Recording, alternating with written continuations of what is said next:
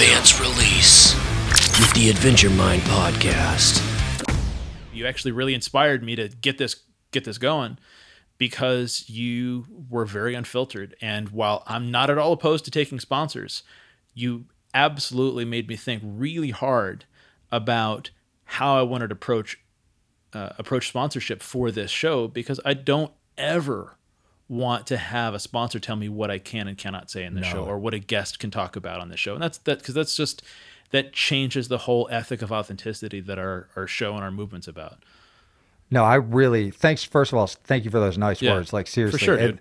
Not and just then on blowing the- smoke. Awesome, man. Thank you. Because like the adaptive side was really hard. They said it's too small of a group. You can't niche it out. And I'm like, we can do this. We can get it to go somewhere. But the goal wasn't to be big. It was more to be like part of a community. I needed Yeah. it. I was a fucking mess when I started that thing. Well, it was probably therapeutic for you just to know that somebody's story was getting told finally. Yeah, yeah. And then the idea that we could be uncensored. One thing that you're so right about is like, well, if you think about statistically speaking for your show, you're probably hitting Yep. that 15 to 20% where like at some point, like that's the high end of disabilities and, For terms sure. of general pop. Yep. And that's a healthy number.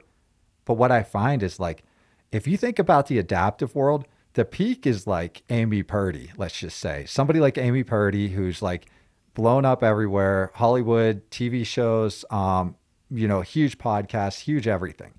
And then we have just tens of thousands of everybody else talking about what it is to adapt over and over and over. And doing what you're doing is so different because yes, Josh has an adaptation, but okay, that's that's that's a piece of his life. But he also is a host. He's also an athlete and all these other things. When you bring that to the table and say, "Yeah, that's part of my life, but there's so much more to me." And that's kind of what I hated about like talking about it all the time on living adaptive because um what do you call it? Um Ryan E. Miller, he said, "Okay, Right. what are you going to be? All inspiration all the time? Like, great. Okay, so you're born in clubfoot, Scott, and you have these issues. What are you going to do? Talk about it all day? Be inspiring all day? Or are you going to go Yeah. do something with it? Well, and that's honestly why I wanted to do stand up because I didn't want to be another inspiration. Like, but when I did stand up, started in stand up, doing uh, stand up comedy in 2016, right? When I finally got on stage, it's like, all right, enough of this. I'm gonna figure this shit out. Like, I didn't want to be another. Hey, I'm blind and I got through adversity. If I can get through adversity, you can too. Yay! Yep. Because it's like that's the tired message. There needs to be a different angle, and it, uh, you're never going to get people to be able to relate to that if you can get people to laugh, you can get people to kind of see that you're a fully dimensional person, then there's then that's actually how you break down real ableism. I love the idea that there's Josh who does, he's vision impaired. There's Josh's but like I can tune in a clubhouse and you're roasting and you're, you're doing, you're, you're working your material with everybody else. You know, like sometimes I worry about like, we've got the disability world that's like, hey, come to our disability fashion show. And I'm like, well, why the fuck does it have to be a disability fashion show? Just make it an everybody fashion show. For sure. Like Olympics and Paralympics, put them together, man. You have a well, they're talking heat. by the by the time they finally put surfing in the Paralympics, it's not going to be the Paralympics. It's going to be the Olympics with the adaptive divisions. You can taste that gold, can't you? dude i dude i like here's the thing right? Like i just won the western championship for the for the wsa uh, for the vision impaired category right? Yeah, that and i'm stoked on it. Yeah thank you. Uh f- you know now the the peel back the curtain a little bit. I was the only one to compete in the wsa this year with a visual impairment. We'll fix that. Get bring more blind surfers. Make me make me work for that win. Uh but the thing is is i'm not training and haven't been training for the, the you know the the series champion just you know yesterday. I'm not even training for nationals next month. I'm training for LA in 2028. Right? Like I'm not, you know what I mean? It's not a yeah, do I long want to game. win? It's a long game.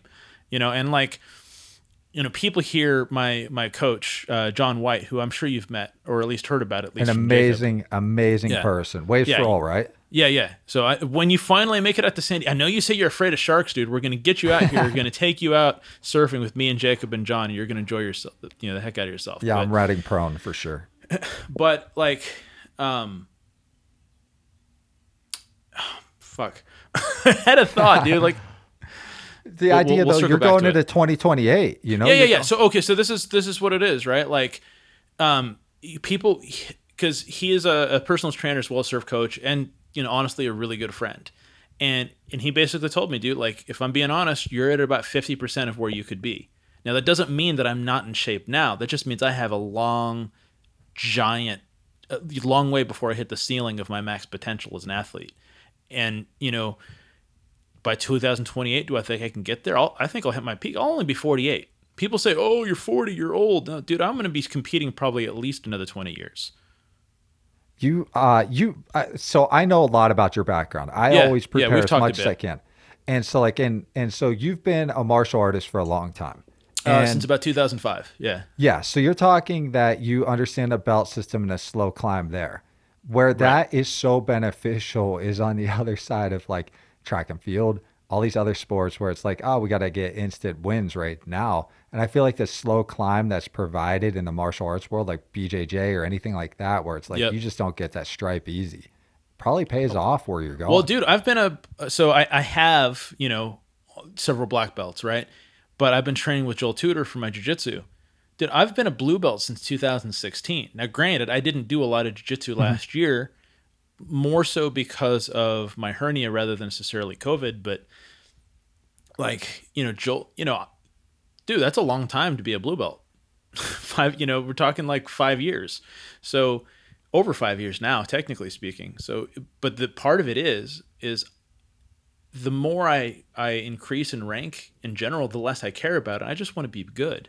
I just want to actually go through the process of doing the thing that's really, really hard so that I can power through the hard moments. I mean, that's the whole idea of this uh, this adventure mind movement, right? You do the stuff that's really difficult, really scary, so that when the you know the the really challenging stuff comes your way that you didn't get to choose, you're not knocked by it, you're not rocked by it. You can get back up, and then you know when you have that, you know that one ice cold beer, or you know we'll we'll just say one, um, after surfing with your buddies, you know it's it means that much more, rather than you know it's your first ice cold beer of the evening and you're you're basically gonna just sit and watch you know 90 Day Fiance all night. You know, no knocking it if if that's somebody that's their That's guilty pleasure, show. but if that's it's hey, but you know what I mean. If that's all you're doing, you know, I think that's the only show I actually watch right now is 90 Day. Like, because like YouTube is like holding I, lo- I love how I talk shit and that's the show that you're watching. Oh, that that summarizes me though. Like like we'll like that's the one thing. Don't you feel like we get into the, we get knee deep into horrifying experiences? Like Yeah. I got a message right before this show, and somebody's like, "Hey, I'm born like you. I'm gonna be facing these surgeries. I can't play with my kid. I want to die." And you're like, "Holy fuck!" And so like. You're in a heavy shit, and then like to decompress, you want to see who like Carl brought over from fucking Ecuador or something to like. No, I get know, you. I get you. Uh, I, I just feel like if if when you only when you're just so rocked by you, you like negative experience after negative experience after negative experience, and you don't get to choose any of them, Oh yeah. it's really tough. But when you if you have the space, and and sometimes people just in a season of life where they don't have the space, I get that. Sometimes you're going through mad amounts of surgeries and like the spot where your your friend was was in or is in or whatever. Uh, if you do the difficult shit on purpose, though, then I feel like that builds up a little bit of just toughness to deal with the shit that you don't get to choose. Maybe it's not enough, but I think it, it helps a little. I do At least too. for me, it does. I do too. I feel like that. I don't know, man. I'm gonna sound all like religious, but I love that term, like refiner's fire. You know, like I do like being refined. You know. Well, I mean, you look at how a sword's made. How do you make a sword? You basically pour it through tons of fire, and then you pound it out, and you cool it, and you, you know, I mean, I'm not a swordsmith. If somebody's like with, uh, you know, Society Creative Anachronism, if you're all making swords and stuff, don't come beat me with your your your knightly, you know, stuff. Catch the full episode only on AdventureMind.net or in your favorite podcast app.